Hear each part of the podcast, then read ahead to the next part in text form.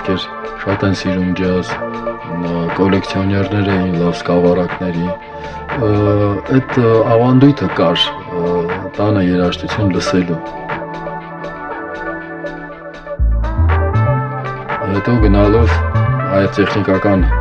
բաները, հնարավորությունները լայնացան, ճարում էինք լավ ապարատուրա։